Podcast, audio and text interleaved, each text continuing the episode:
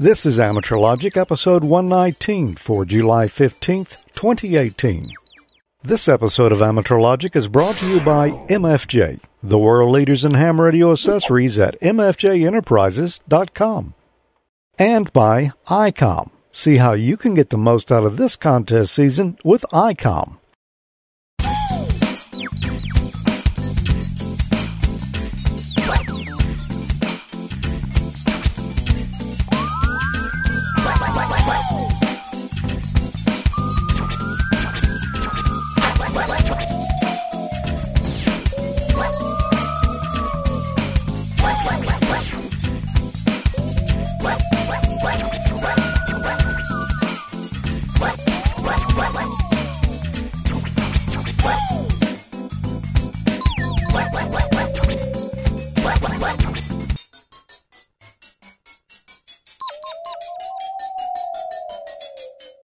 Good evening. Welcome to another Amateur Logic. I'm George. I'm Tommy. I'm Emil. And we've And I'm got Jocelyn. Jocelyn, Jocelyn. Hey, that's a new name. a special guest Yeah. on the show. Yes, sir. Well, well, it's not totally new. You've heard, you've seen Jocelyn on here several times before. Yeah. Just hasn't been as.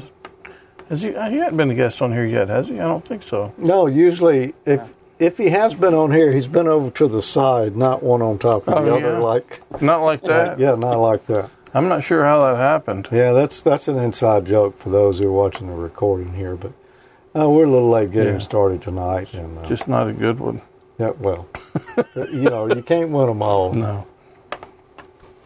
Uh, we've got a fun show lined up tonight. Um, you know, Field Day was just seems like it was only um, last month. Yeah, seems kind of like that. It was fun. It was a good one. It was fun. It uh, it seemed well. That's where you were sitting for Field Day. Yep, sure is. I seem to. This is my spot. Yeah. Always. Let's just go around and see what everybody's been up to. I've been outside sweating in the heat down here. What have you been doing, Tommy? I've been doing a little bit of that as well. But uh, since I've seen you guys last and, and since field day, I've had my summer vacation. So I went out to California, had a nice time out there. Matter of Cool. fact, I got a little video, some pictures to share with you guys next month about it. okay, cool. Uh, Emil. What's been going on down south there? Well, you guys know we have the same heat you guys have, so I'm I'm still pretty much recovering from field day. Besides putting the pieces back together in the shack from what we, you know, I, I ripped out to go in the field. I also, um, you know, I'm just re- putting pieces back together as slow as possible, just to uh, deal with the heat because it's brutal down here. Oh yeah, yeah, I know it. Uh, Jocelyn, how are things up in Cincinnati these days? Well, George, everything's good. Um, did a little bit of antenna work outside uh, while the weather was nice. Um, same thing as we uh, were saying. The uh, heat here is, uh, like I said, we hit mid 90s today, which is uh, a little warm for this part of the world. Uh, but it's supposed to cool off next week, and uh, that's been pretty much it. Just keeping busy. Yeah. Uh, you can hear outside here right now. We've got a thunderstorm coming up. I, I guess if you don't hear it now, you'll probably be hearing it before the night's out because it it gets pretty loud up in here sometimes. Oh, yeah. This time of year. Yeah, it was rattling the table earlier. I could feel it shaking. Well, for those who uh, who don't recognize Jocelyn, there, he's been on the show before. We uh, Oh, yeah. we see him every year up in Dayton. Uh, we see him at Huntsville. Um, a, a fair amount too, and we'll be seeing Yeah. him there. And you see his son on here quite often as well. Uh, who's your son, Jocelyn? Uh, who are we talking about? Yeah, that uh, that guy that's downstairs watching TV, sucking up all the bandwidth. Yeah, yeah, I told him not to do that. Yeah, he's uh, KD8YVJ. Chris is his uh, call sign KD8YVJ. Yeah, he's uh, he is uh, obviously summer break. Uh, did great first year in high school, and the uh, they put the uh, amateur radio club back on the air. Uh, Whiskey Eight Golf Yankee Hotel is their call sign. Awesome. Yeah, we've we've had Chris on here with us a number of times. Oh, yeah. always fun to visit with him and uh, and your whole family. You know, uh, y'all are coming down to Huntsville, aren't you? Yes, yes, and uh, we're bringing a few uh, extra members from our club. We've uh, we've we've mentioned how uh, how awesome Huntsville is, and uh, we've got a few takers to come with us and uh, experience it. Oh, that's great. Cool. They'll, they'll, they'll, they'll enjoy it. Yeah. What about you, Emil? Are you going to try to come over this year? To uh, Huntsville, um, uh, I don't think I'm going to make Huntsville this year. Um, just the way things are lined up so far, from what I see. Yeah. Well, I'll be there, and uh, Wayne will be there, and Possibility I'm going to be there if I can find a hotel other than the one that has the mayor's suite yeah. for five hundred and eighty nine dollars. Well, you Um, can you can bring that air mattress, and Yeah, we'll put you in the corner over there. Cheap it out. Cheap it out. cheap it out. We didn't get to camp out for field day this year. Yeah, yeah. We'll talk about that here shortly. But yeah, that kind Yeah. of was a little bit of a dis- disappointment. Yeah, well, Jocelyn, we were visiting in Dayton. Uh, just seems like it was only a couple of months ago. Yep. And you mentioned to us that some of the trials and tribulations that a ham operator can go through if he wants to operate in, uh, f- well, from another country. Tell us that story.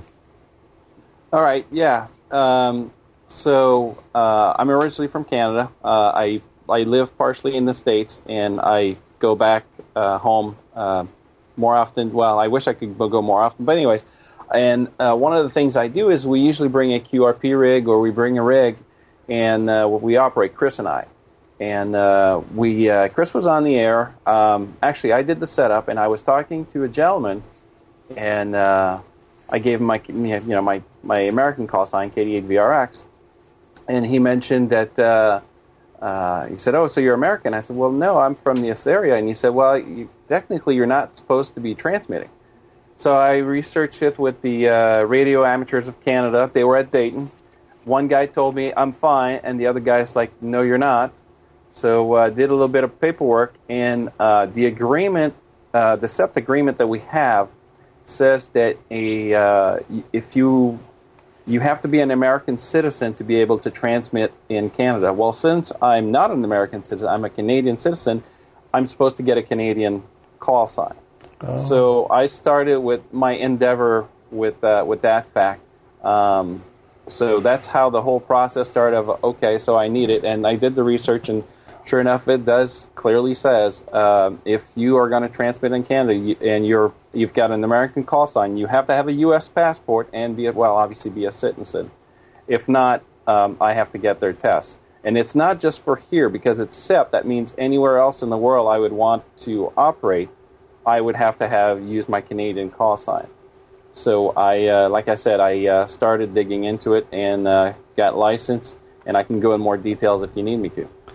Wow. Well, that Yeah, and and so that would apply to to say anyone that was from a different country uh, that that had moved to another country but and was licensed in that country, but their citizenship is somewhere else.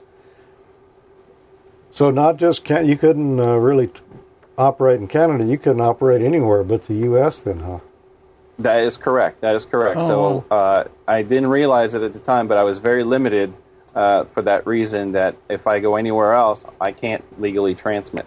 So uh, I started, like I said, with their radios, Amateurs of Canada.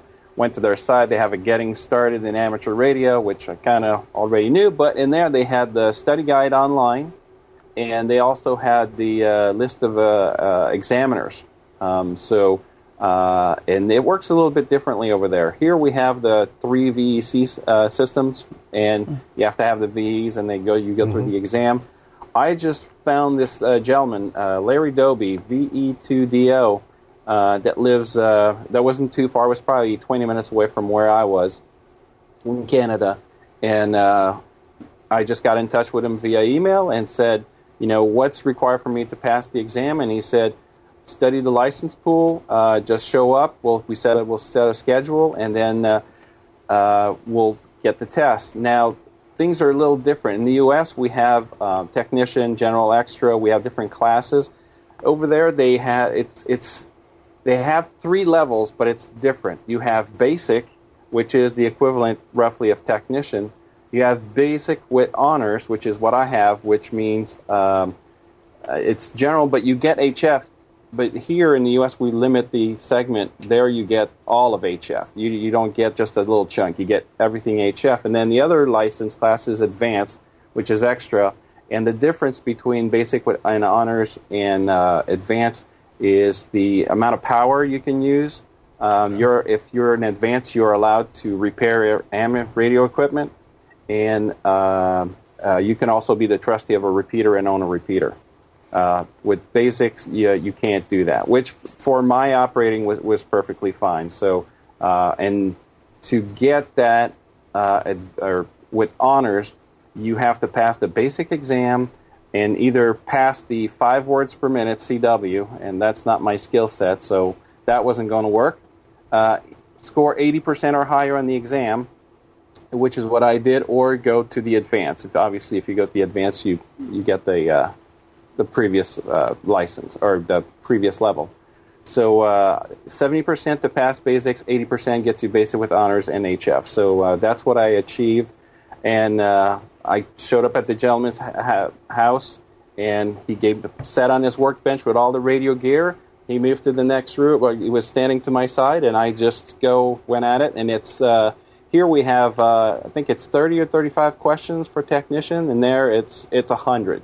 Wow. So it's not a oh. it's it's not it's, it's a little longer to take, um, and there, it's this very similar to uh, my the U.S. stuff. There was just a few things that were specific uh, they had a whole section on the um, uh, health, uh, healthcare, so uh, so to speak, uh, like uh, how RF. What, I, one of the questions that I remember is what organ in your body is more susceptible to RF, and mm-hmm. they give you liver, eyes. Eyes was the answer. that's the first thing that'll be affected. what's the effect RF on on body tissue?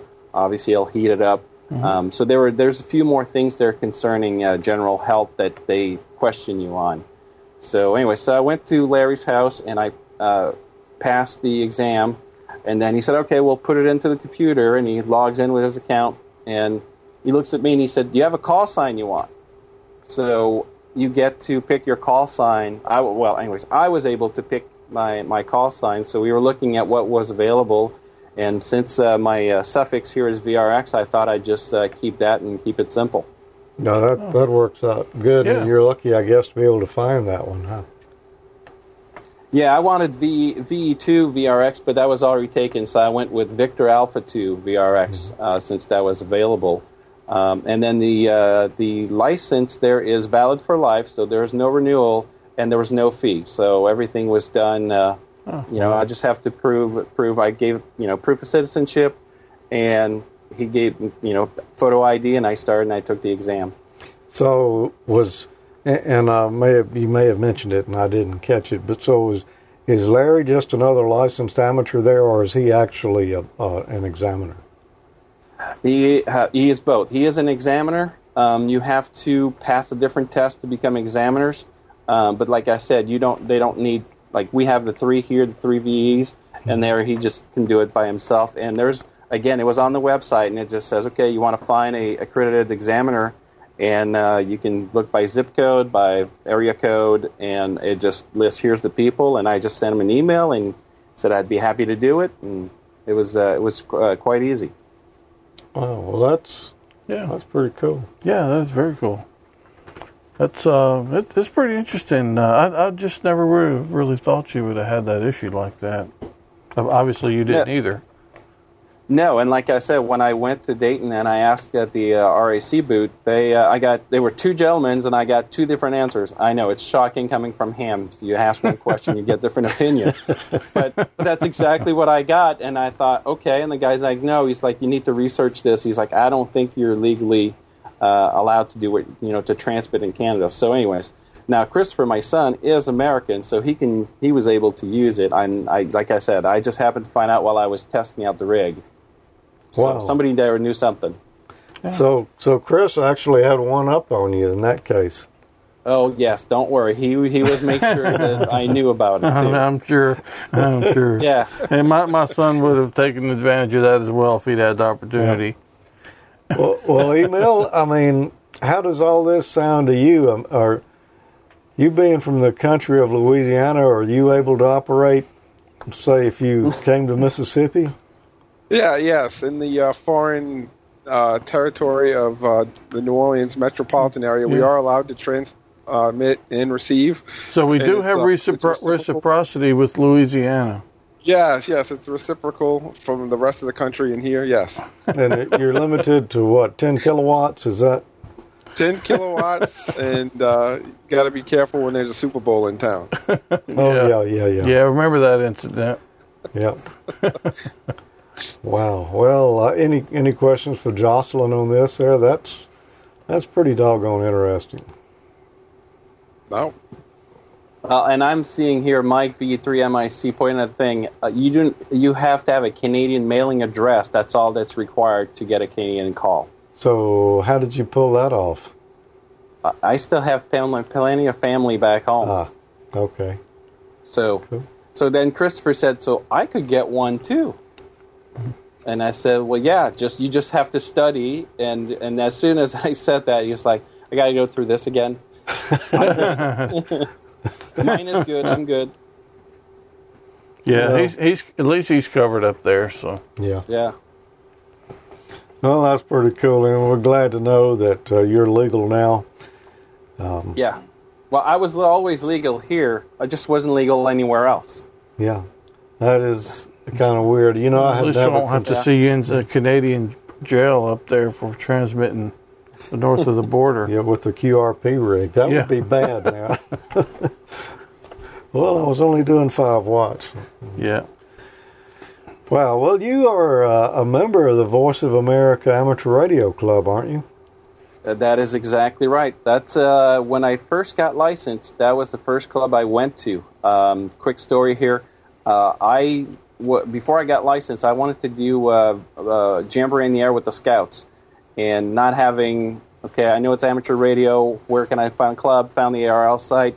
They linked me up with VOA, and uh, they said, "Oh, we're al- we're always looking for operators to help out at these events." And then I got sucked in, and I just started going there. I I really didn't have, have any idea any other idea how the the other clubs were. So, uh, but I got lucky. It's a great group. Oh yeah, yeah. We we love the VOA. We Oh yeah. we know a number of those guys now, and they gave us a great tour a few years back here, and that's one of the best episodes that we've. Oh yeah. That Ever was that was awesome. Uh, matter of fact, uh, we didn't go this last year. I actually next year I I actually wouldn't mind going back out there again. I'm sure it Well, hadn't a lot changed Of, a lot much. of things has changed. Oh, So has yeah, it? I would say if you haven't been in a few years, stop on by because you'll be uh, you'll be surprised how uh, things have evolved since then. cool. Sounds yeah, like a we, plan. We need to do that. Yeah. So you you went there this year for their um, field day, of course, and you brought a few loaders along, didn't you? Yes, I did.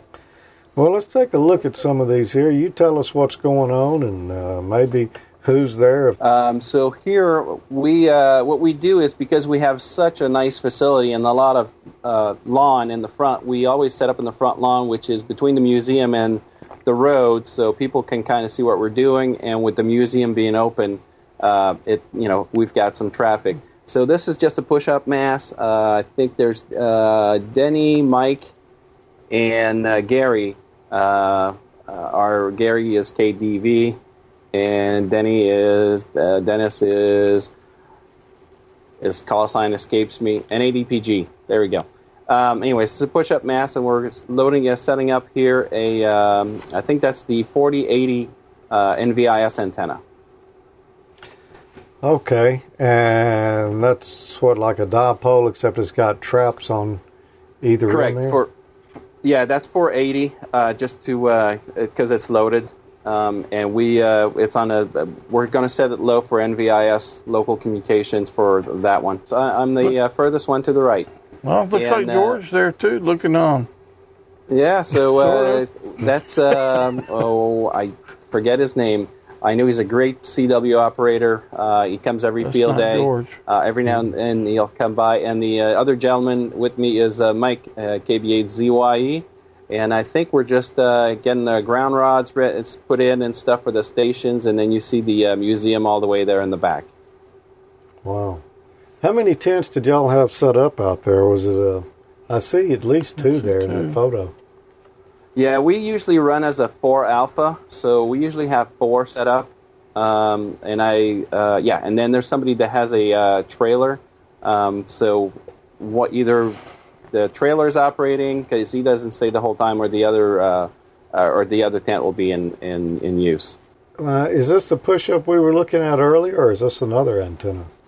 That is another antenna. Um, this was a uh, the gentleman in the, in the step ladder is Andy NDAD, and uh, he came up with this uh, 160 top-loaded uh, vertical antenna, and uh, it was uh, it, it took a while to set up. I'll, put it that way, and uh, that's one of you know we we always say um, with field day you always learn something, and that was one of those things where uh, it required a lot of manpower to set up, and uh, it did it did okay, but it didn't do extremely well.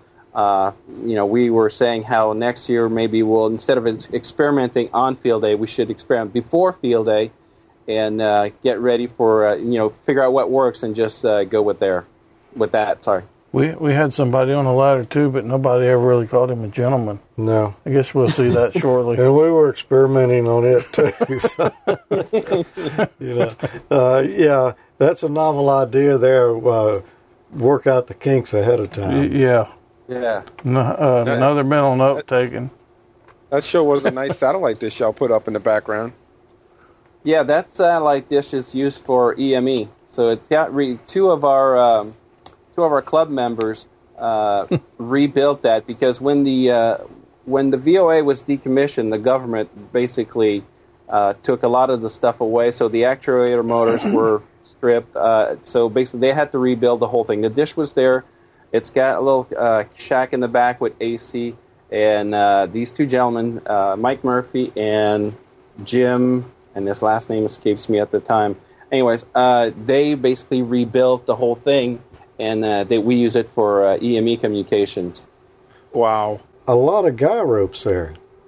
Uh, yeah, uh, yeah. What you're there, the the other guy ropes are for the other antennas that are basically in the back of the, the, the frame of the picture. So not what you're seeing in front, but if you picture, you're taking the picture, everything is to our back, and those are the guy ropes that are getting in.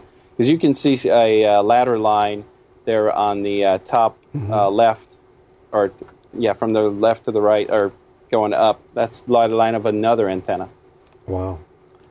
So how many do you have up altogether? We had four stations. Four. Four, yep. Okay, So and when- here's and that that's Gary. That's one of the tents we have. Uh, that's Gary KDV, and uh, he's doing a little operating there. I'm not quite sure which tent he was on, but that's that that's our typical setup. Um, let the uh, try to get some hair moving through it. are you running on generator?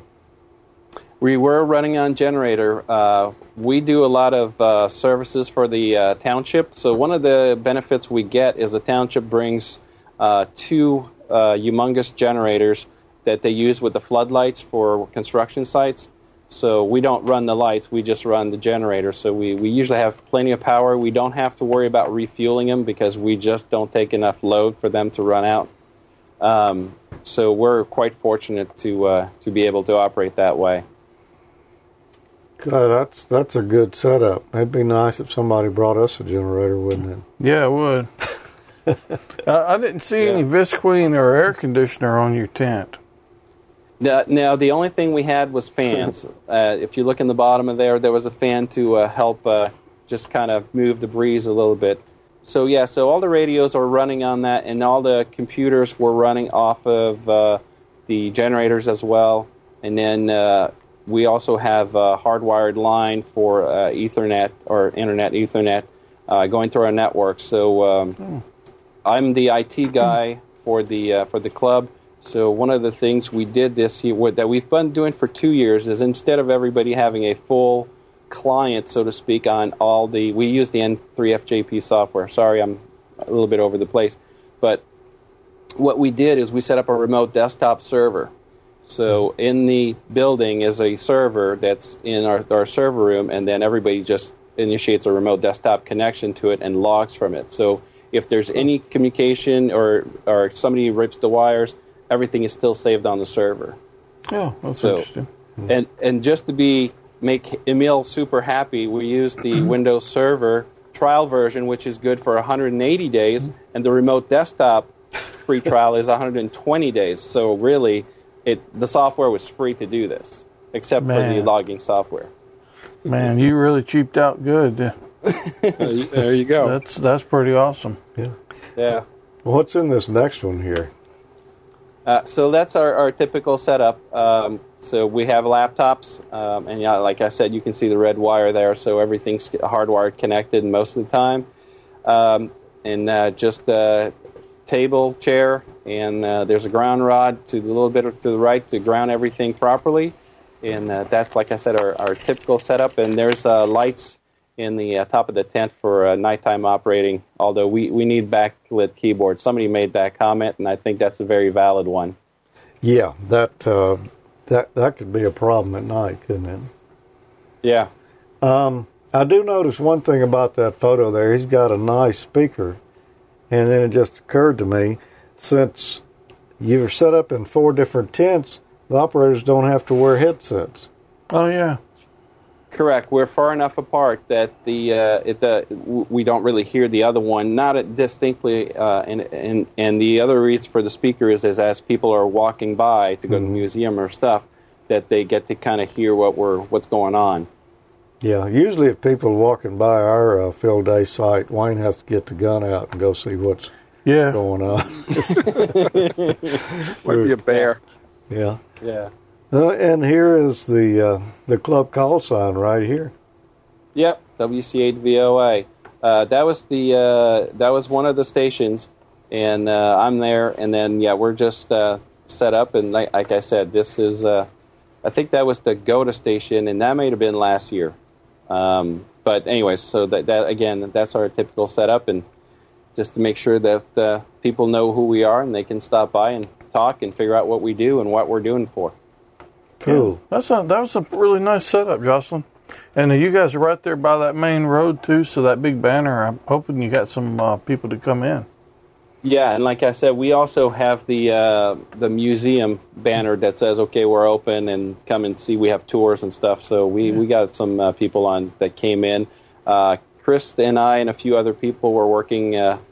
Uh, I think we were there Saturday from 9:30 till about two 2:30 in the morning, um, and we had a couple of uh, visitors about 10 o'clock or so. One of them is, uh, I think he uh, I can't remember the the dad's light just got licensed. His son is looking into it. He's a scout. Um, he's in. He, I think we met him at Jamboree in the Air last year. So one of the things we do also with the museum being open is uh, on the weekends we do Jamboree on the Air. So if you're a scout, you can come in for free into the museum and uh, try to talk to other scouts around the world. So uh, Jeff, the, the the the guy that showed up uh, the, uh, with his son, and uh, we got him on the air again this year. so Oh, great. This room looks kind of familiar here, doesn't it, Tommy? Yep. Yeah, we've been in there a few times. Yep, yep. So that's uh, still on the unfinished part of uh, the museum, and that's uh, that was our dining hall.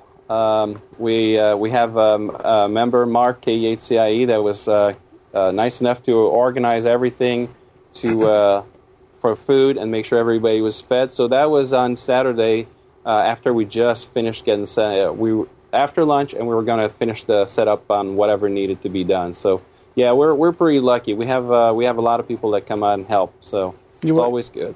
Don't don't. You know something funny about that picture? Um, There, none of them's clothes are drenched with sweat, and they don't look like they've been abused. yeah, true. Yeah. What's up Just a that? little different weather than what we might have had.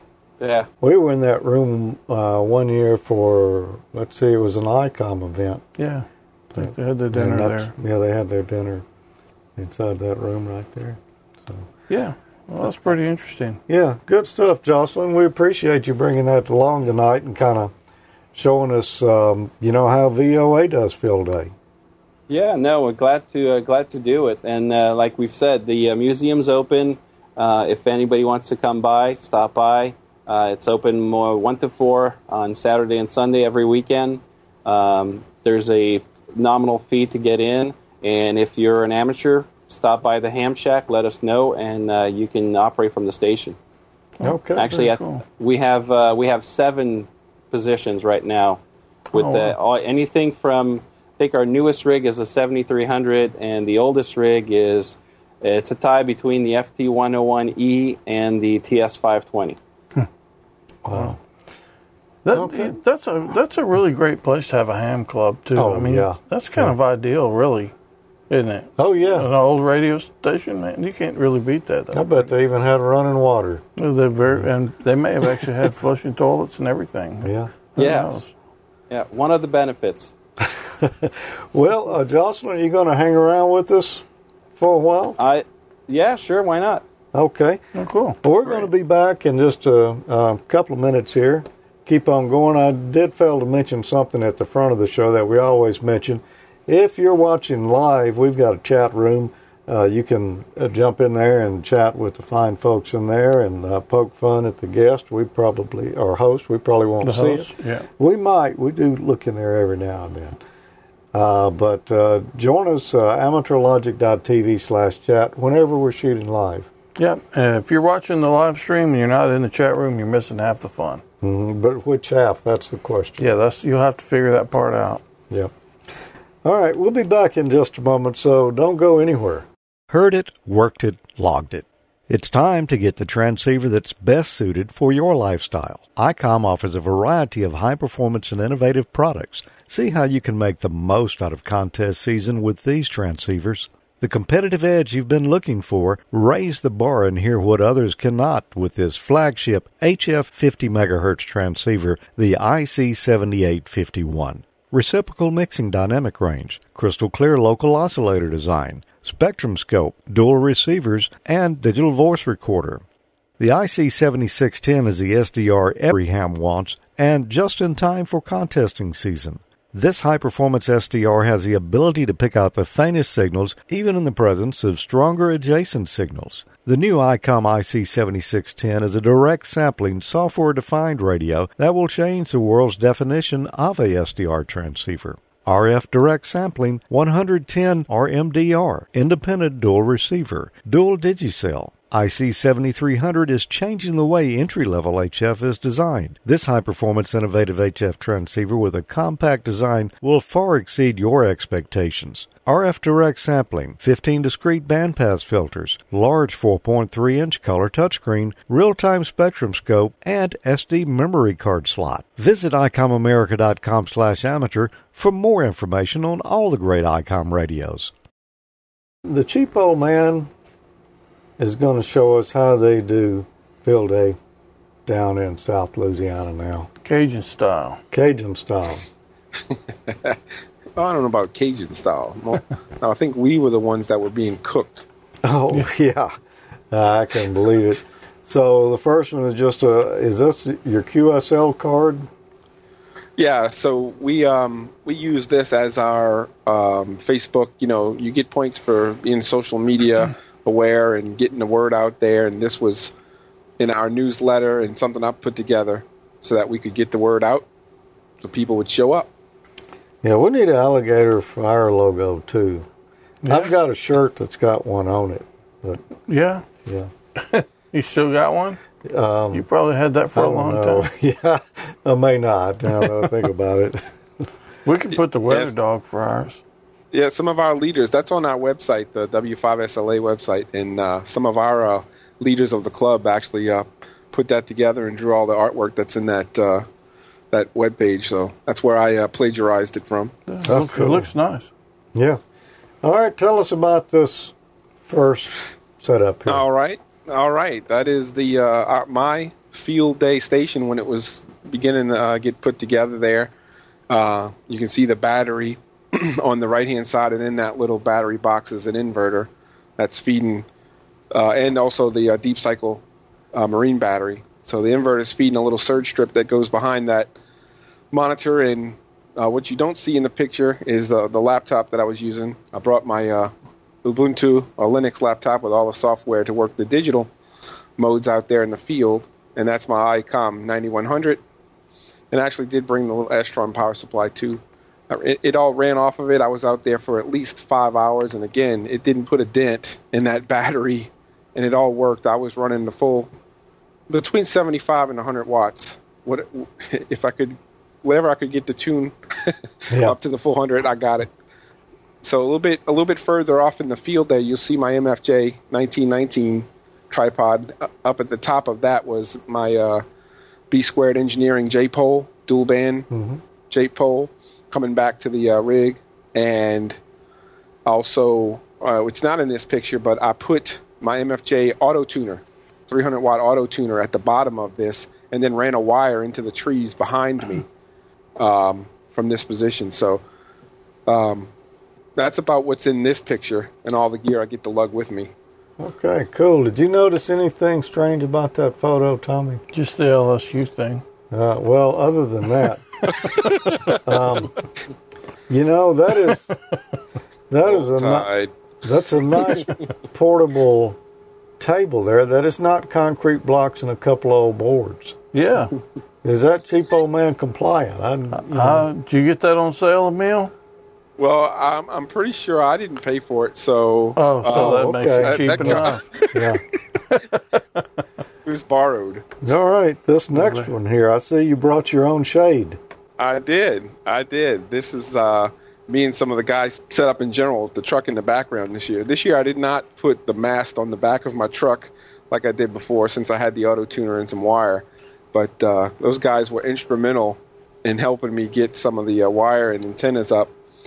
And uh, the all important ice chest over there Yeah. uh, to the right in this picture of full of water and tea and whatever else because it was in the hundreds, literally. And where were y'all set up? What is this area This here? this the area is the field right adjacent to the uh, W5 SLA um, Emergency Com- uh, Communication Center. It's an EOC, so um, this is the field that's uh, next to the club.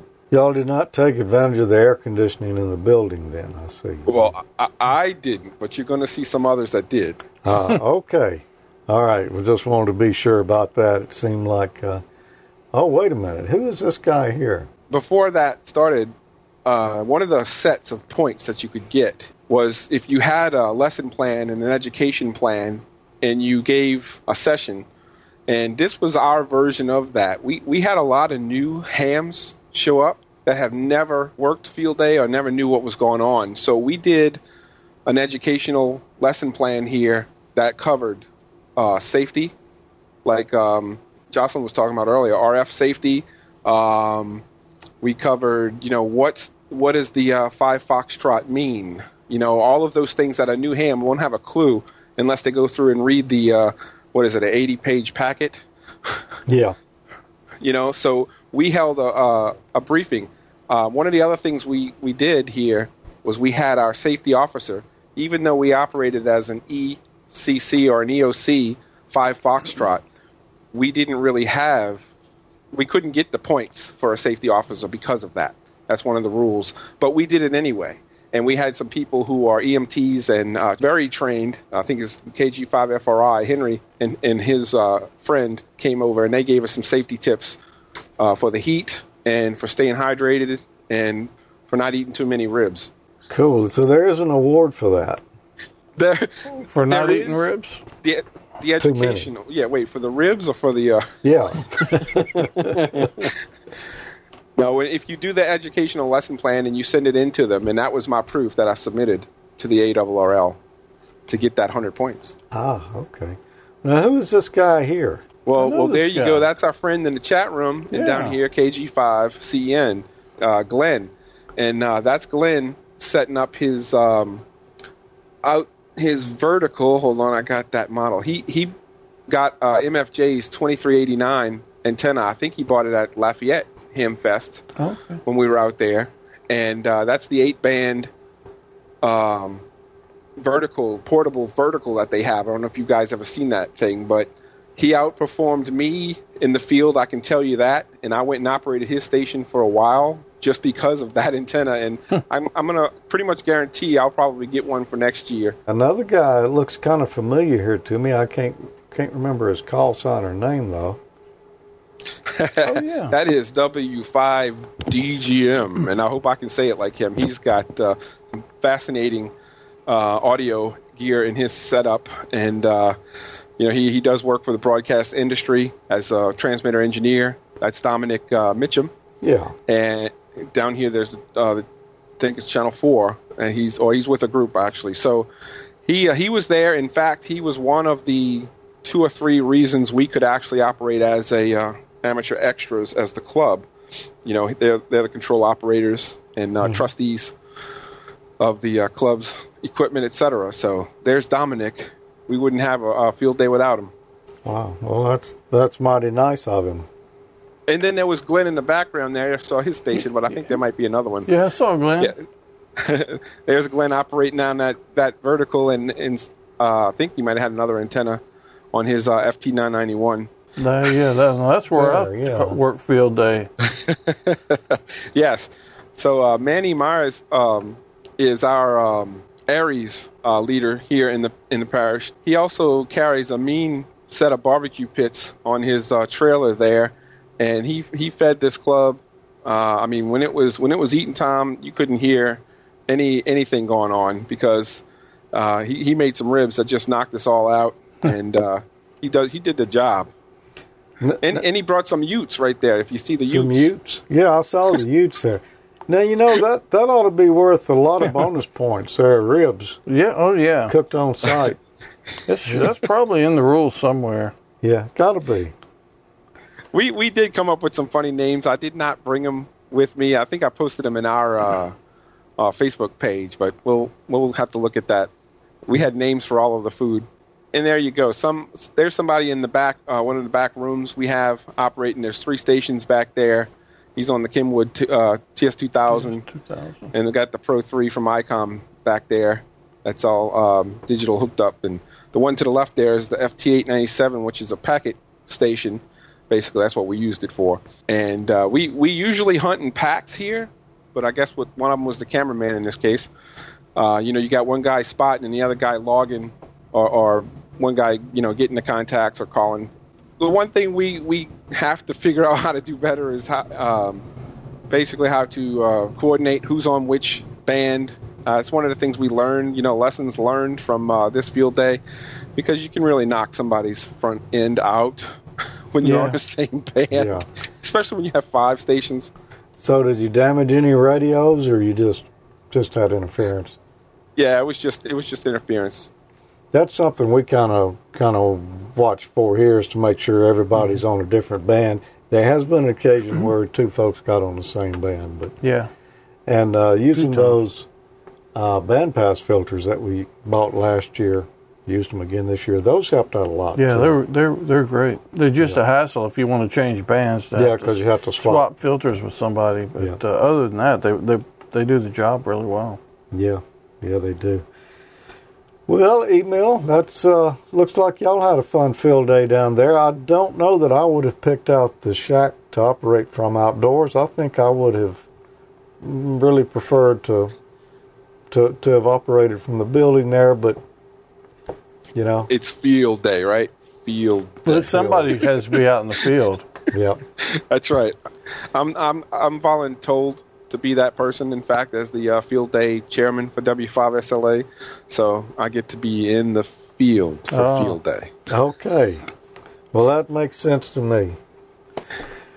Well, we're going to talk a little bit about some of the stuff we had here for uh, field day. Some of the things we did this year. We we used some familiar antennas and some uh, new antennas as well. There's some unfamiliar ones. Some unfamiliar ones. I think this is I me. think that's I, oh yeah, that's the buck. Yeah. When you go out, outside and you take your camera first out and it's really hot outside, you get that kind of uh, hazy look there from the fog in your camera. You must have drank a lot of coffee before you went out there. I did. I was It in was a so hurry. hot. That's why he's moving so fast. Yeah. Yeah. So I'm putting together the cobweb antenna there. Yeah, Tommy used that this year. Yeah, that's basically uh, a bunch of half-wave dipoles kind of, you know, put on a frame there. It's not a directional antenna. It it's uh, it's dipole, so it's omnidirectional. A lot of bands. It starts at 20 meters and goes on up. Did it go through six or was it just 10? I don't remember. Uh, it did six, but my tuner didn't. yeah. Okay, that's right. Uh, So- it needs to be tuned a little bit on six. Yeah. So we you know, we've put this one together a time or two before. We used it last year, and that's how you tune it. You see those little uh, metal tabs they got on the end?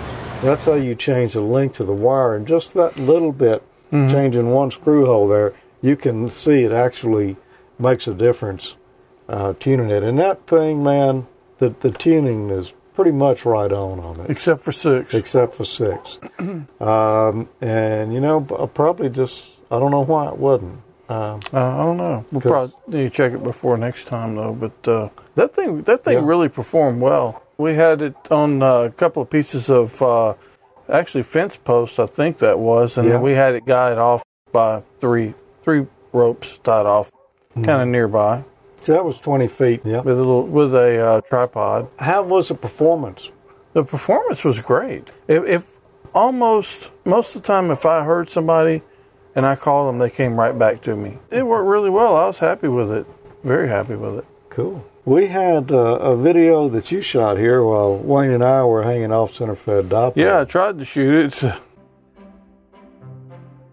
It was time to start the OCF installation process, and I was getting the camera ready, but I, so I missed the launch event.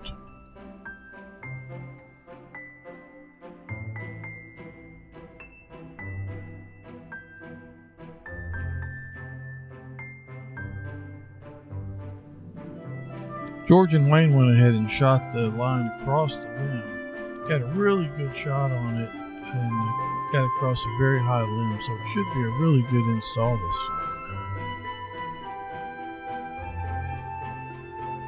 Nice one. Don't let it get away. It's like a string fish. You're gonna need a whole mess of those. If you get the button on the reel or something's trying to fighting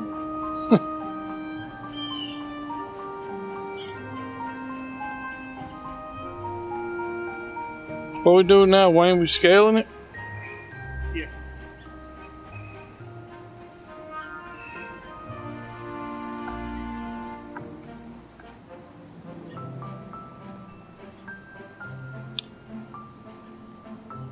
All right. Looks like we're going up with it. It goes.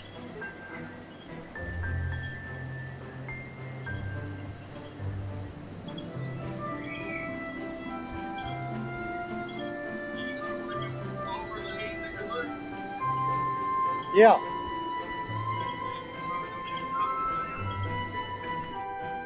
Well, it's time to look and see how we're going to get the coax up there and what all is going to be in the way when we raise it up. There are quite a few antennas already erected here in the backyard.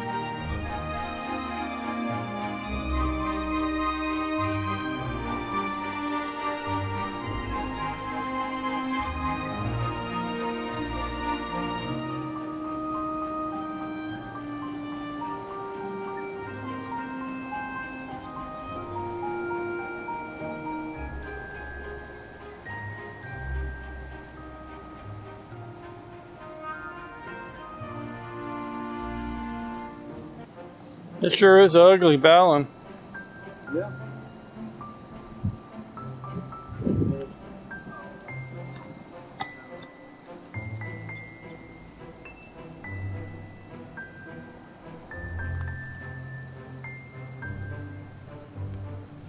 I'm not going to tape it up for today. It's only going to be up for the weekend. Just a temporary field day set up, anyways.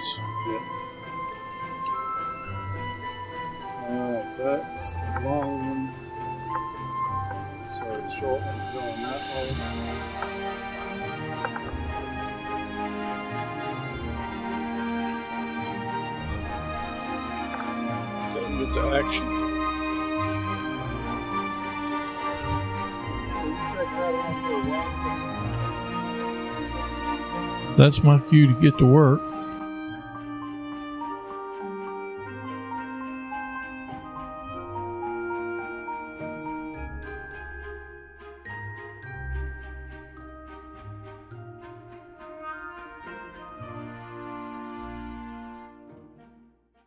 Just Yeah. stupendous action there. Yeah, it was. It was. And that music put a tear to my eye when we were listening to it. Yeah. I think a couple of folks who were watching nodded off. Yeah. Sort of like a lullaby there. So we did get that antenna up. That was the off center fed dipole, 40 meter version. When it's time to raise your antennas quickly, nothing beats a weight, strength, and ease of fiberglass mast. And nobody offers you more choices in quality fiberglass masts than MFJ. MFJ 1918 and 1919 series portable tripods include strong steel bases and non-skid feet with fiberglass masts and heights of 6, 7.8, 9.5, or 18 feet. For heavy-duty requirements, choose a MFJ 1904, 1906, or 1908 super strong fiberglass mast, available in 10, 22, 25, 33, 43, or 50 foot heights. 0.125 inch thick wall fiberglass tubing has the strength necessary to support real weight, including small Yagis, verticals, loops, full size dipoles, and more. Standard and H models have 2 inch outer diameter bottom sections and 3 quarter inch OD top sections and come with strong stainless steel hose clamps. Optional military quality UV protected quick clamps are available. HD models are extra heavy duty and have 2.5 inch OD bottom sections and 1 inch OD top sections and include quick clamps. For quick and easy deployment of MFJ's 1904, 1906, and 1908 series super strong fiberglass mast, add a giant 5.5 foot super heavy duty tripod. With an 8 foot diameter footprint, these tripods are perfect for holding massive antennas with big mast sturdy and safely. For extra stability, add MFJ's 1905 tripod anchor foot braces. These heavy stainless steel feet also allow you to add ground spikes for high winds and unlevel grounds safely. For super quick deployment of lightweight wire antennas like inverted V's or dipoles, nothing beats MFJ's 1910 through 1917 lightweight telescopic portable mast. Choose your height from 10 to 43 feet and rapidly raise your antenna in just seconds. They're perfect for field day, traveling, camping, hotels, hamfest, DXpeditions, or anywhere you need to get on the air quick. Don't let their super lightweight fool you, though. These telescopic masts are made of high strength fiberglass sections that quickly twist and lock into place. Check out MFJ's quality fiberglass mast today at mfjenterprises.com. I used this antenna this year. You used it some too, didn't you? Uh, no, I actually You didn't, didn't use I this didn't one? use it. Wayne may have. Well, I guess I let, uh, swapped out with Wayne. He used it a little bit too.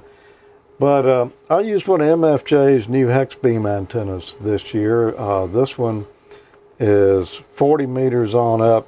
After I had assembled the spreaders there, it's three separate fiberglass rods for each one of the spreaders there, the telescope. You can see I've had the uh, clips mounted on there that the wires string around. And to put a hex beam together, I did some reading on the internet to find how other folks were doing it. Start out with a five gallon bucket in the middle. You you wouldn't have guessed that, would you? No, no. I'm glad you saw, told us though. You know, you just you you wouldn't think about it, but that's a very important part of it. So I laid out all my elements basically where they should be. Stuck uh, one end up on five gallon bucket there. This is after I assembled a part of it. I've got the mounting plate together there. See how all that went together, and that's why you need the bucket Uh-huh. because that mount uh, that's on the bottom of of that assembly there is sitting down inside the bucket. This Right. holds it up off the ground. I did not read about the cardboard boxes, so you need cardboard boxes too. that wasn't in the instructions. That wasn't in the instructions. You put one of those out under each spreader there to kind of hold them up while you try to put those bolts in that uh, mounting plate there in the middle. You can see those little coils of wire there. That's is the uh, that's the driven elements for the different bands. Starting at the very bottom, that's six meters. Here's a little close up of that. That's um, Okay. You know, a little bit closer in. What I did is I had put as much of this together as I could in advance, thinking we were going to be going to the woods field day this year. Yeah. That didn't work out due to thunderstorms, so I ended up um, just assembling it in the backyard. Of course, we operated out of the shack this year because uh, Well, I'm just going to say that without them having to see seeing the rest of the install, that would have been pretty tough to do out there Uh, it would have taken the situation for- we, we yeah. had. Yeah. So doing this saved a lot of time. I did all of this stuff before uh, y'all even showed up on site. Uh, did this like Friday night, right, right before thunderstorm.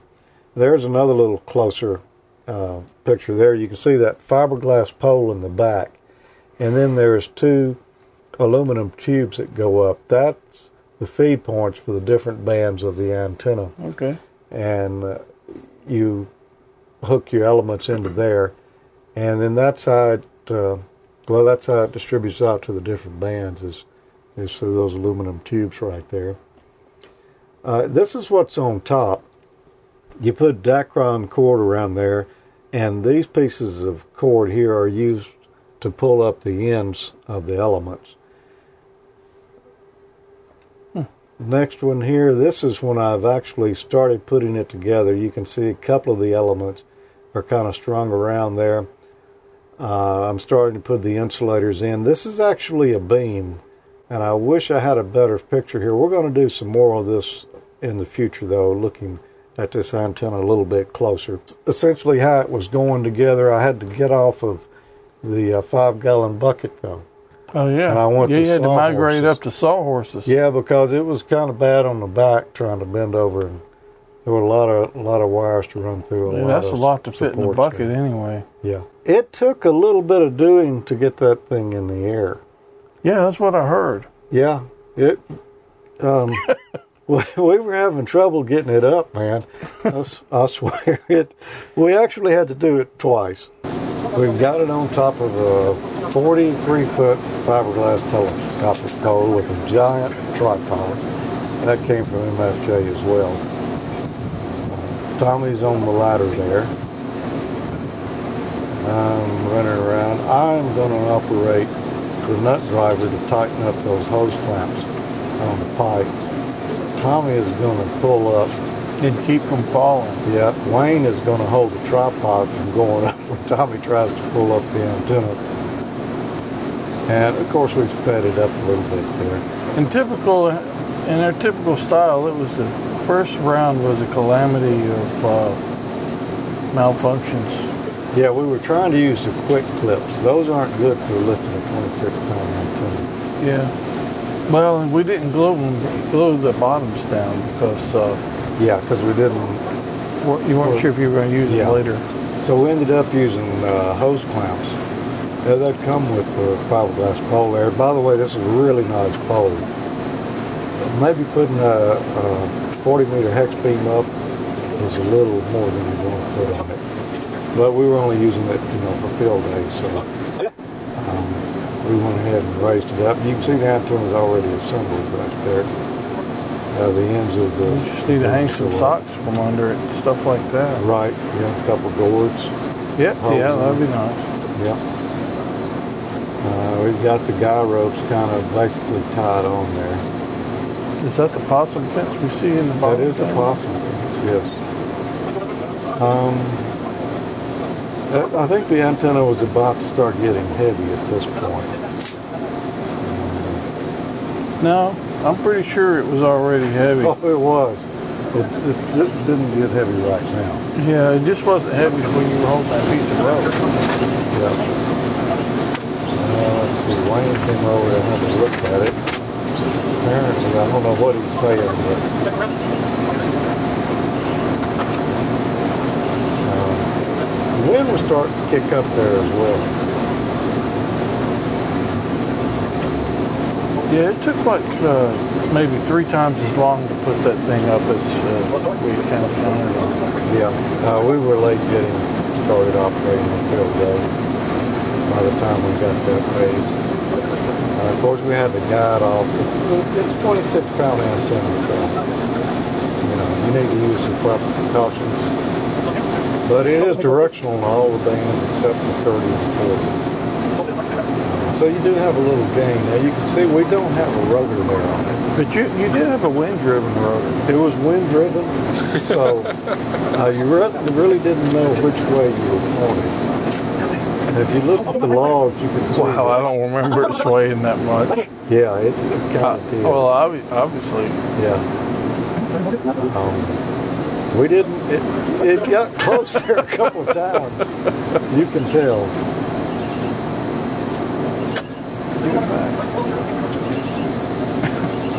look at lock it down right there. That's pretty straight.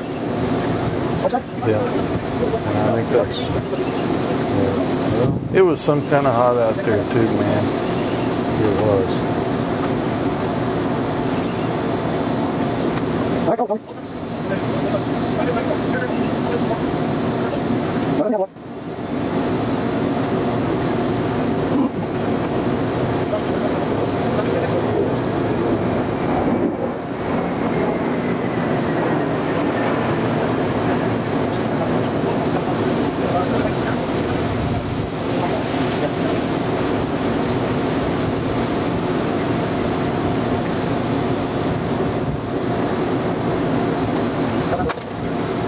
Yeah, we, anyway, we got it off by three three places. You can see there.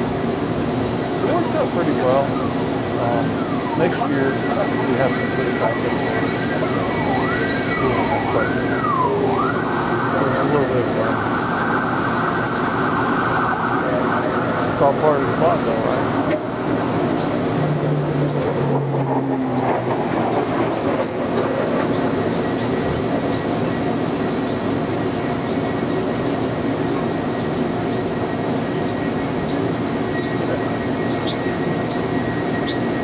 So we were trying to figure out which uh, which way the uh, beam was pointed on it, and we kind of figured it out. Went back out, and looked again later, and it turned about 180 degrees around all by itself. It's just weird.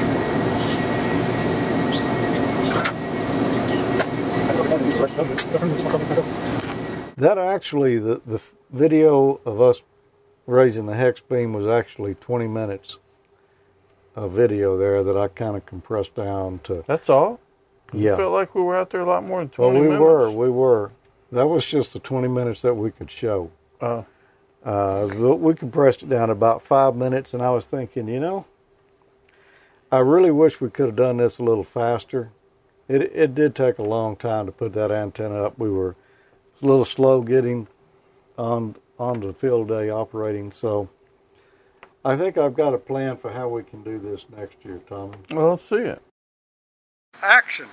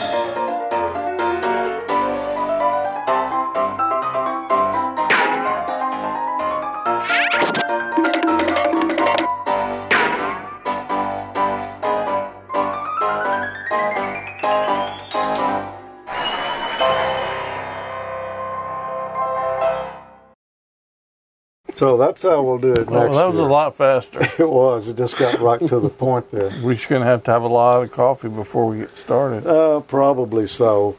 Uh, so we've got we got one more piece of video here that we want to play.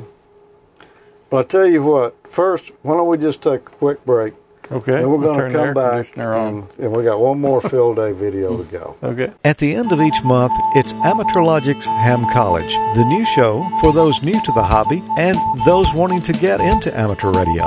Which of the following is a purpose of the amateur radio service as stated in the FCC rules and regulations?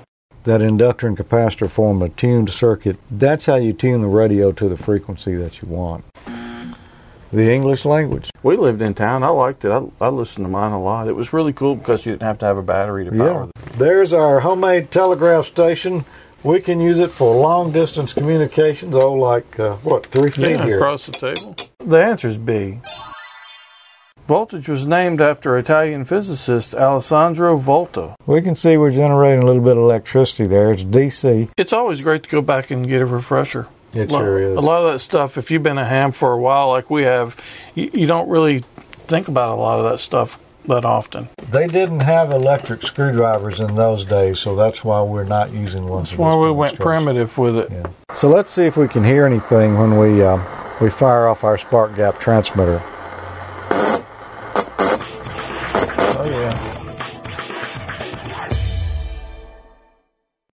Well, we didn't build anything or blow up anything today, but The night's still young. and we'll be doing another ham college at the end of the month. Yep. Uh, it's going to be on a Thursday this time, though, Uh, we think, yeah. most likely. So, so uh, stay tuned for the postings on that. Got a few conflicts with uh, Friday and the weekend. Yeah. Yeah, I'm going to actually be on vacation at the last day of the month, I hope. Yep. This, are y'all still in the general the general pool? Yeah. Yeah. Okay. Oh, yeah. I'll pay attention when I get to the extra pool.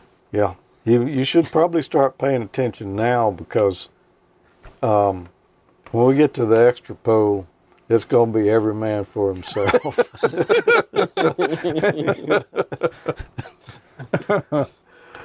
okay. Well, and even though we're extras, even though we're extras.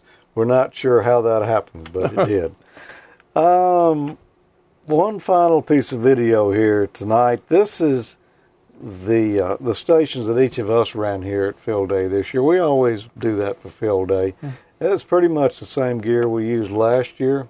I don't think there were a lot of changes, but uh, let's take a look at that, and we'll be right back. I'm working 40 right at the moment. It's uh, it's doing a lot better now that we got the off center fed up and got off the vertical, but uh, it's uh, it's pretty crowded, pretty crowded. What what gear are you using? I'm using your Sony headphones, uh, which I have used every field day because I'm too cheap to go buy my own.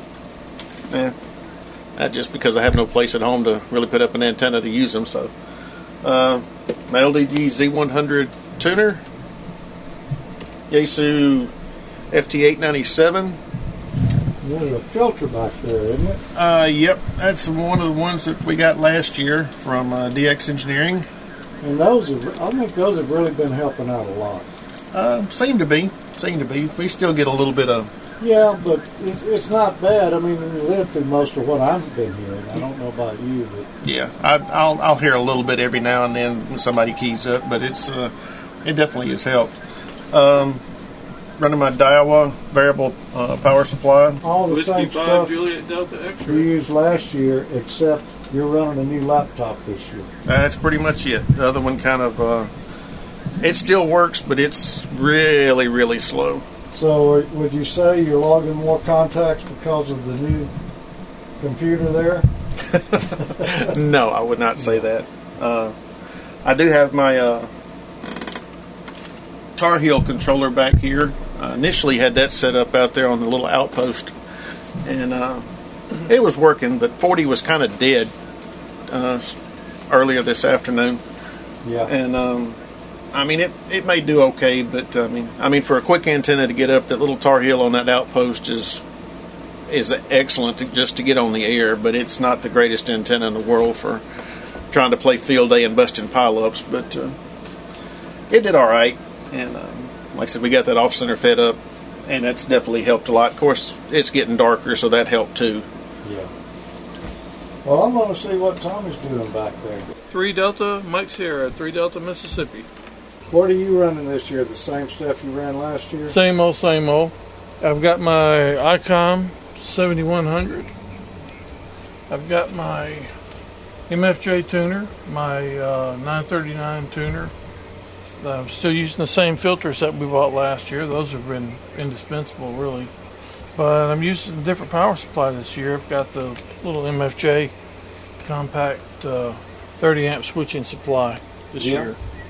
That, and my same uh, Heil head, head uh, phones that I had before. And the same antenna. Same antenna I had last year, but I did get out the glasses, like I said a few minutes ago. Well, I I can see that's your secret to success this year. Well, it did. I put them on. I made the contact right off the bat, so I don't even know why I took them off. All right, man. I'll let you get back to it. Okay. Well, this is my setup here. I'm at the desk. I've got a monitor connected to my IC 7700 over here, so I can kind of see what's going on. I'm also uh, I've got the N1MM logger running back here, and in the foreground there I've got FL Digi, and I've been working some CW with that. I actually made a few contacts, and I don't know CW, but this allows me to kind of cheat. I don't think it's it's really as good as if you can actually copy CW. Um, you probably do a little better than this because some of those guys go pretty fast. But this is a way you can do it, and it and it has worked. Well, that's cool. Yeah. It's, uh, it's, it's kind of cheating, but uh, we'll claim it. Yeah, we'll claim them just like anything else we can get on the log there. So uh, your your rig over here, how many watts are you running on that? I'm running 150 watts. That's the IC 7700. Uh, yeah, I got cables all strung into it uh, so that I can do CW right now. I would like to uh, run the item right above the rig, but uh, since it's field day, I'm not I'm not running that. Yeah, no, it's turned off. Yep. It would be nice to run run a little more power though, but we're we're playing fair. Yeah, I heard somebody on the radio yesterday claiming he was running 400 watts. Well, you can, I think, but uh, you know you're you're a little different class if you do. So your points don't count as much. Yeah. All right, well, that's a nice Yeah. setup. This is my other rig right here. I've been running Ham Shack Hotline on this one. You make any QSOs? I've made a couple of QSOs on there, but of course you can't put those in the log. Yeah, not this year, but probably by next year they may add that class. They might. They might. You think they'll add that class? Uh, Pro- probably not. Yeah, probably not. Yeah. I wouldn't think so. So that's how we had to operate this year from the shack once again. Uh, Dwayne and I went out, cleared out the, the campsite. Really nice. Again, Again, really nice big area. Um, we were all ready to go, and then we were going to set up on. Uh, we're going to go up there Friday afternoon, set the tents and all up, and well, uh, thunderstorms. yep. So- oh, I mean some serious ones Yeah. too. Serious. We we would not have been able to pitch tents in that. So, Yeah, we we would have never been able to get back there with the vehicles. No. So uh, once again, we were forced to operate field day from the air conditioned shack here. Somebody has to do it. Oh darn! Oh darn is right. Uh, actually, honestly, th- being able to go home, sleep in my bed at night was nice, and the, sitting in the air conditioner was nice. But it still was a little bit of a disappointment, kind of missing the camping trip again. yeah. E- even though it's hot, you know, and, and it's Yeah. a lot of work, but it's still fun. It it is a lot of fun to do it that way, and hopefully next year maybe hey, Wait a you minute. better get that. It might be the phone. that's the, the ham shack hotline ringing. Oh, wow. Hello, who is that on my telephone? Yeah, hello, hello. This is Kilo 5 Hello. Alpha Romeo November. How you doing tonight, Arnie? I'm doing fine. How are you? Uh, doing good. We're on the ham shack hotline phones here. You you sound um, you sound local. You don't sound DX at all. No, No, no. It's uh, this is pretty fantastic, and we maybe should tell people about it. It's Ham Shack Hotline, and you buy a Cisco phone for 35 bucks on eBay, and you get hooked up. And I actually have two phones, one in the house and one in the Ham Shack, and I have now, so they both ring at the same time. no, yeah, nice. They did get that to work. Yeah. So So what have you been up to, man? We hadn't hadn't seen you. Um, I don't know. We have uh, we. Uh, I sent you some pictures from our field day. It's a little different from your others. Oh, let me- our- let me check my email here and see. Is oh there you go. we had our field day, a small group at uh, the beautiful Lake Lowndes State Park outside Columbus, and uh, we uh, took my RV and we had a campsite. And this is one of the visitors. This is Virgil AB5AR, and we had this uh, sign. And actually, uh, there were some other people coming and visiting us during field day. So this is a beautiful spot. Yeah, that, that looks like a really nice place. Boy, it does. Uh, I wish we had a place that nice to do field day from. Yeah. Yeah, we actually were they last year also, but this year we did a little better, so we're improving every time. So this is uh, my radio station, and I see that's the same as Tommy's. It's one of my favorite radios, the IC 7100. Yeah, it's a nice one. Yeah, and then I have a uh, Bioenno 20 amp hour battery, and uh, I guess on the next picture we can see the tuner. I on uh, QRZ.com I bought some used ICOM AH4 tuners, and uh, they are fantastic, and they're kind of integrated with the radio. Here we see that tuner. That's a white box there. And actually, it's on a tripod because when I started, I have a vertical antenna on it, and uh, but uh, I put this time I put some wires up in the pine trees, and it was performing very, very well. I even got contact with somebody in Puerto Rico and up in Maine and that area. So it was impressive. And my idea is that you practice to do an emergency station, you know, so you should set up antenna, your radios, and and and then work out in the field. And uh, we have chosen a very very nice spot. That is nice. I'll, I'll say. Yeah. There were warning about uh, thunderstorms and rain. It was like 90% chance of rain and thunderstorms and so I ran to Harbor Freight and bought one of these carport. They had a sale on it. So it was a little more than 80 bucks.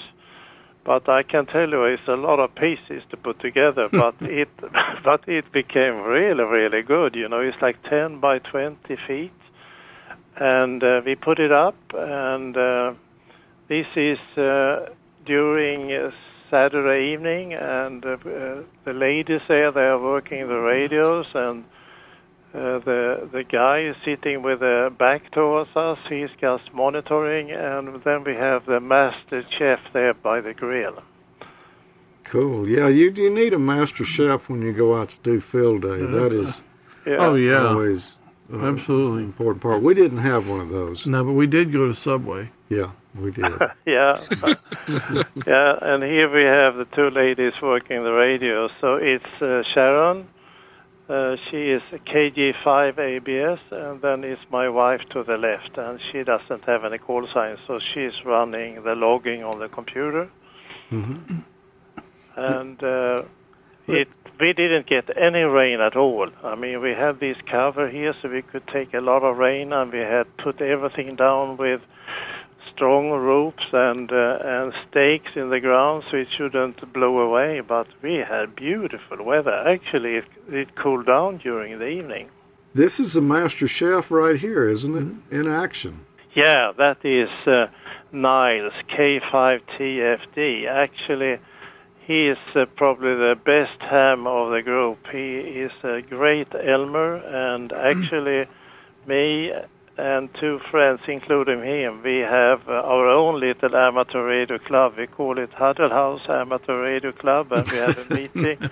we have a meeting every Tuesday morning, and the meeting goes from one hour to three hours, and we talk a lot about amateur radio and other things. And he has actually been a uh, in barbecue competitions, so he know exactly how to do it. You know, so I mean, it's uh, and actually the, we don't really use uh, the pork's grill there. It's a large grill in inside it. You know, one of these from, from Oh. Tennessee, Yeah. and uh, it's uh, yeah, he did a good job. Yeah, I would say so. Um, the results look spectacular. I wish that we had had something like that. I think this would have beat Subway, Tommy, any Oh, absolutely, any day. absolutely. We need to go have field day with Arnie Oh, next year. oh, here here you see the result, and you know, actually there is a southern building code uh, regarding hamburgers, and uh, this is done according to the building code. So it's uh, the bottom bottom bun, Yeah. and then it's mustard, and then it's onion, and then it's a hamburger patty, and then it's pickles, and then it's tomato, lettuce, and mayo, and the top a bun.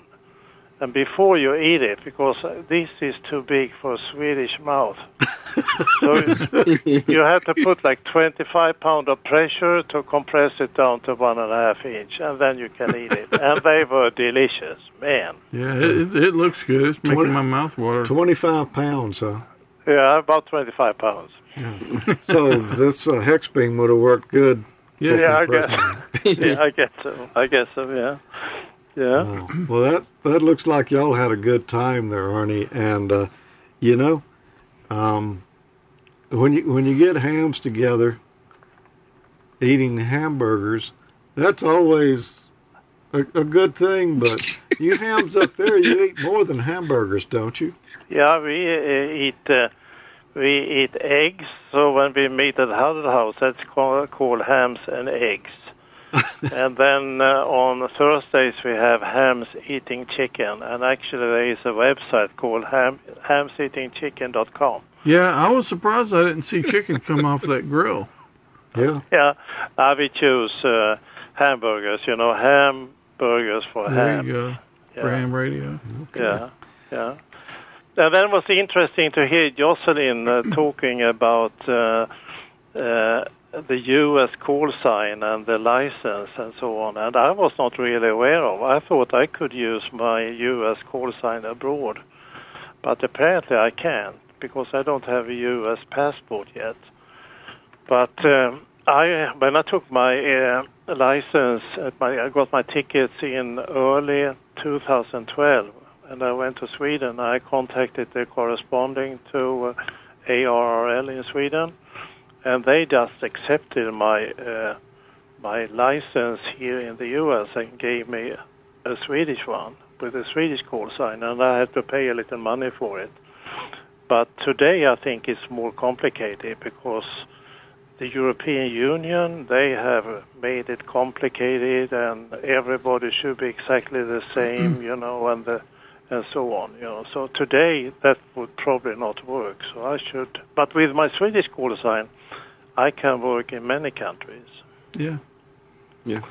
But I guess that's because United States is not participating in this CEPT HAREC. It's called HAREC.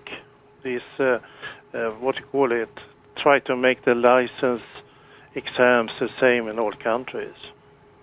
Hmm.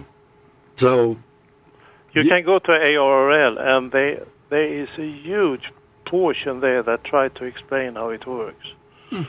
So you um you had to pay some money to get your Swedish license, but you didn't have to learn a hundred questions like Jocelyn did. No, no, and in you know, it, it, I guess they have a similar test in Sweden now. You know, they have reworked all the question pool and make them uh, coordinated with the, the other countries in the European Union, and you have to uh, answer probably a hundred questions in front of a person. He's going to ask you. You know, there need to be two to sign the papers, etc., and so on. So they made it really complicated. So it's not that easy, really, to get a, a license in Sweden because it's just one one level. You know, you, uh, you don't have like an uh, entrance level like technician. You know, you go for the full thing immediately. So you have to study a pretty long time. So I think the number of hams in Sweden are dwindling. Well, that's um, that's unfortunate. Yeah, it sure sure is. Yeah. Another interesting thing when we talk about this is that uh, you know the the Olympics in uh, uh, in uh, amateur radio contesting is going on, and they have a live leaderboard so you can follow you know the people there. And I mean it's amazing how many QSOs they do. So if you go to WRTC 2018.de. You can see this leaderboard, and it's updated every five minutes. Doesn't look like the Americans are. I, I see one in the top five there. I think. Your number four there, they are mm-hmm. the the defending uh, champions from four years back. Well, That I'll have to keep an eye on that. Yeah, that's interesting. You know, I had a strange package show up here at the shack. Uh, oh, within the last few days, Arnie. Oh, oh, yeah. It's How uh, strange. Have you have you opened it up? I mean, it's see what's in that, Tommy. Oh, what- it gives it to you to open, Tommy. Well, it might be a bomb or something. You know? It's not ticking. Who's it from? From our friend Arnie Carlson. Arnie. I haven't talked to him in forever. Yeah, let's wonder how he's doing. yeah. Look, Swedish hmm. fish. Got Swedish fish and something else here. What is this? Yeah. You know, Dala horse? Well, we were talking about these Swedish fish just Yeah. recently. Yeah, what you what you did uh, there, you put it on the Facebook, the Swedish fish, and said it doesn't taste as fish. No, it doesn't taste like fish at all. Yeah, and the reason is it's made in Canada. It's not Swedish at all. It's fake candy. Ma- Jocelyn, have you got anything to do with this? Right there, made in Canada. And it doesn't taste anything like fish. it does. I've, No. I've never had them. You've Ever. never- No. Never had them. They're good. Give it a try. But but then the other bag there, that is Swedish Dala horses. I'm not real big on seafood. Well, that's They are okay. they are real made in Sweden, you know, and Dala horses. You can't even hardly tell the bones are in there. No, No, no. it's been filleted. They're I'd buy that for a dollar. but I'd rather have catfish. That's pretty good.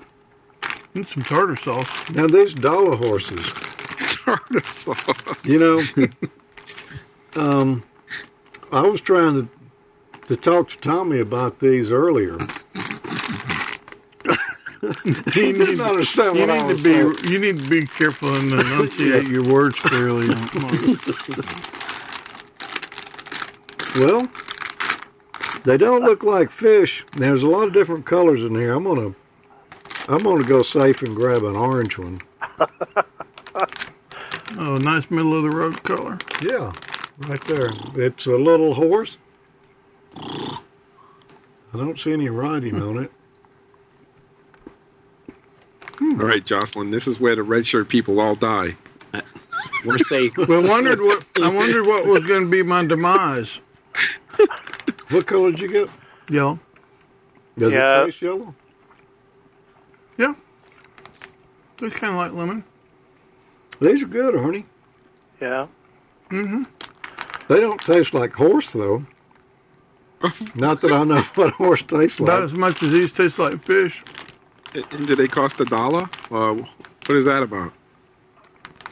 Yeah, what's what's the name from, Arnie? Dala horse is, uh, I think it's an, uh, I don't know what we should call it. You can go to dalahorse.se and read about it. It's a, it's a handicraft uh, in the middle of Sweden. The people there were taking uh, wood and made these horses that look like on the picture on the bag there and then paint them in like ancient patterns.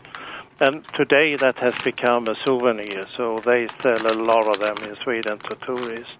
And they're pretty nice.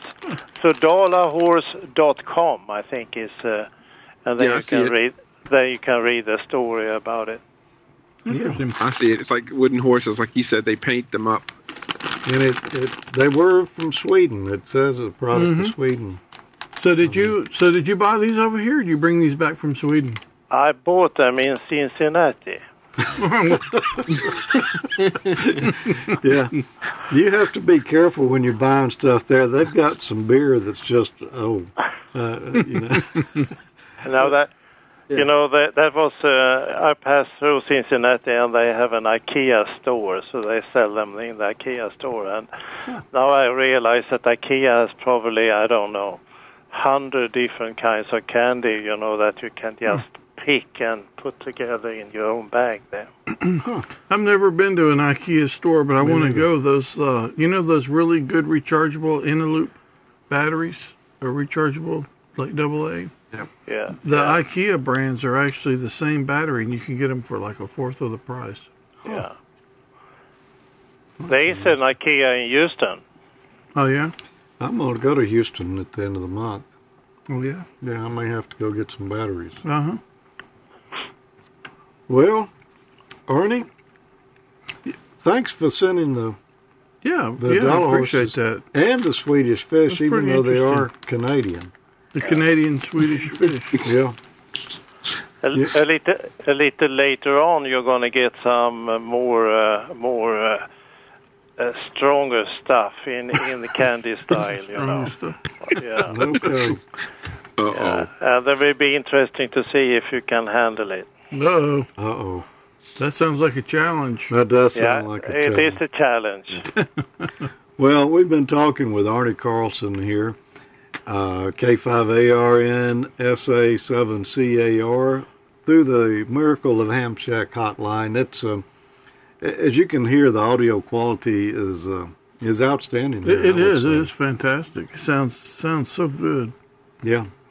Um, so, Arnie, we appreciate you calling in tonight and sharing your field day experience with us and uh, sharing some, I guess it's traditional Swedish candy there. At least we dispel the rumor here on the Swedish fish. Uh, I do have to ask: Do they sell Swedish fish over there?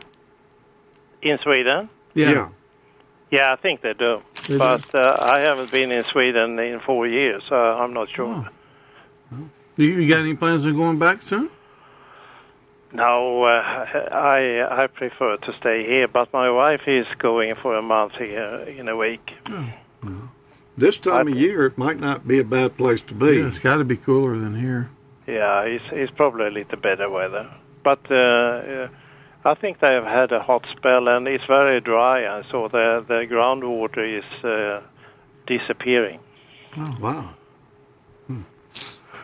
So thank you so much. I enjoyed it, and it's a little delay here between uh, what you're doing and I see on the screen Mhm. and, Yeah. until I hear it and so on. But uh, I think it worked out pretty well, and I say hello to everybody in the chat room and uh, hello to everybody seeing the recorded version later on. I really enjoyed it, and you have made a super program this evening. Well, thank you. It was um, quite a bit of unintentional stuff in there, and that's But, your but favorite that type. was all, that was all for your benefit. Yeah. Seven Thank three. you so much. Seven three, everybody. Seven three, Arnie. Yeah. Talk to you Seven three, soon. Seven three. Well, that was a lot of fun, wasn't it? Yeah, that's interesting. And who would ever known Swedish fish didn't come from Sweden? Arnie knew. He did. Yeah. Um, I would have never guessed it. yeah. Uh, what about these Canadian Swedish fish, Jocelyn? Have Have you tried them?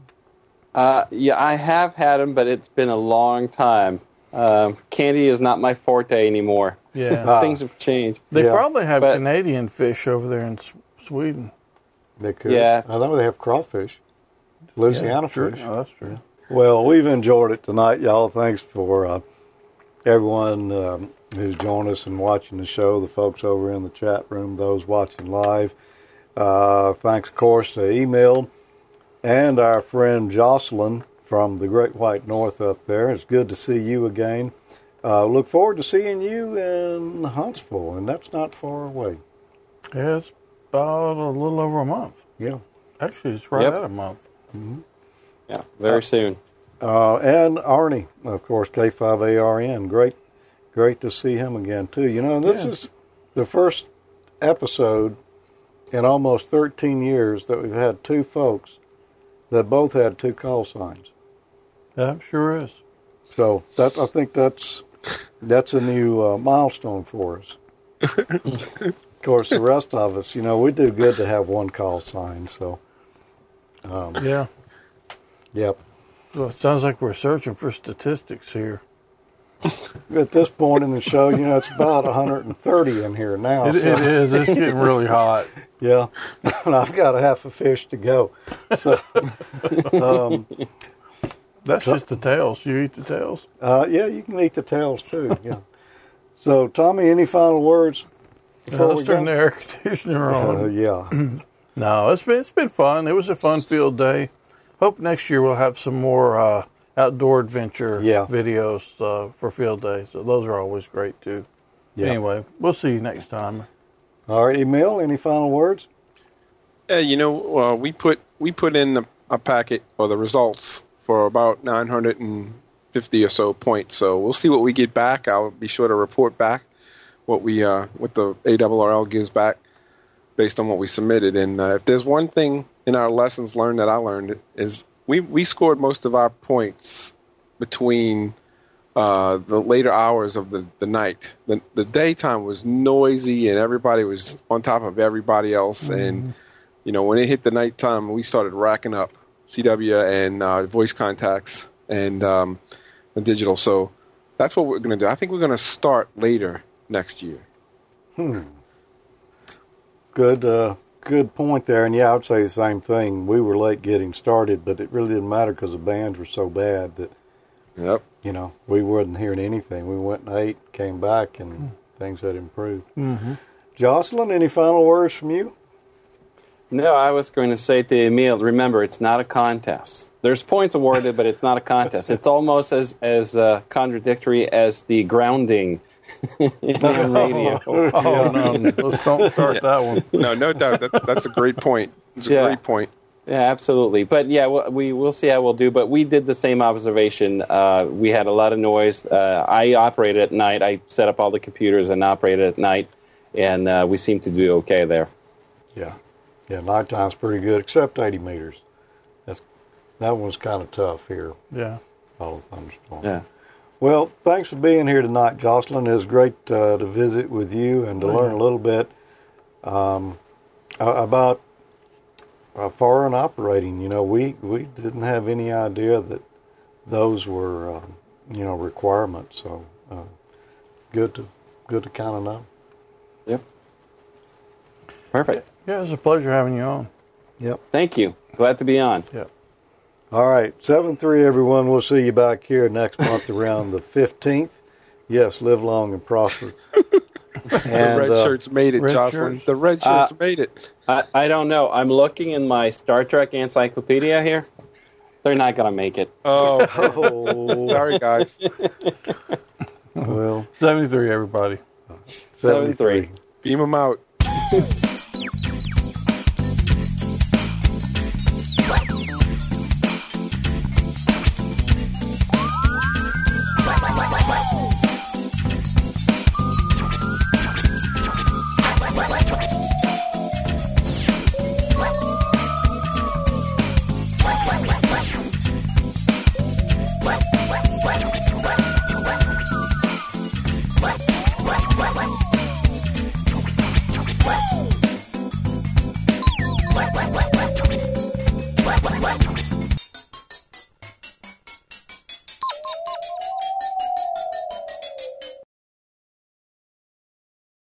I think we might have some weather moving in. I hear. Hear the weather dog? Yeah. weather Dog. So I think it's probably a possum on a fence back there. Is Oh. what it is. Uh, yeah, that's exa- that is possum bark. There's a difference. You can tell the difference. yeah, possum bark and thunderstorm warning are two different sounds. Oh, sounds. yeah. yeah, I'm glad you can tell the difference. yeah. Well, what it means is I'm going to have to get out there and stop the possum, or we're going to have this. For, it's a it's sort of a Mexican standoff. The possum gets on the fence, the dogs tree him. The possum plays possum and won't move. The dogs won't leave either. So it can Yep. go on for hours. Oh, hours. it's just kind of a self-feeding situation there. Yeah. Just kind of. yeah. So uh, I don't know. The Does he, possum. Bark, does he bark when certain bands are open too? You got him a collar that detects Uh, that? No, he's not very band aware. Just yeah. Okay. He's only a technician, so he didn't get you know Yeah, you should work on any that. HF privileges. George's dog is a technician. Jeez, Yeah. I got to work on mine. You know, Are you I think yeah, I think I'm going to need to do something about that because that seriously will Well, go this is going to have to make it into the blooper reel then for sure. Yeah. well, maybe he'll quit. I've got another video here. No, he's not going to quit. He's just getting started. And I wish I had a better picture here. We're going to do some more of this in the future, though, looking at this antenna a little bit closer. Uh, okay, that has nothing to do with it.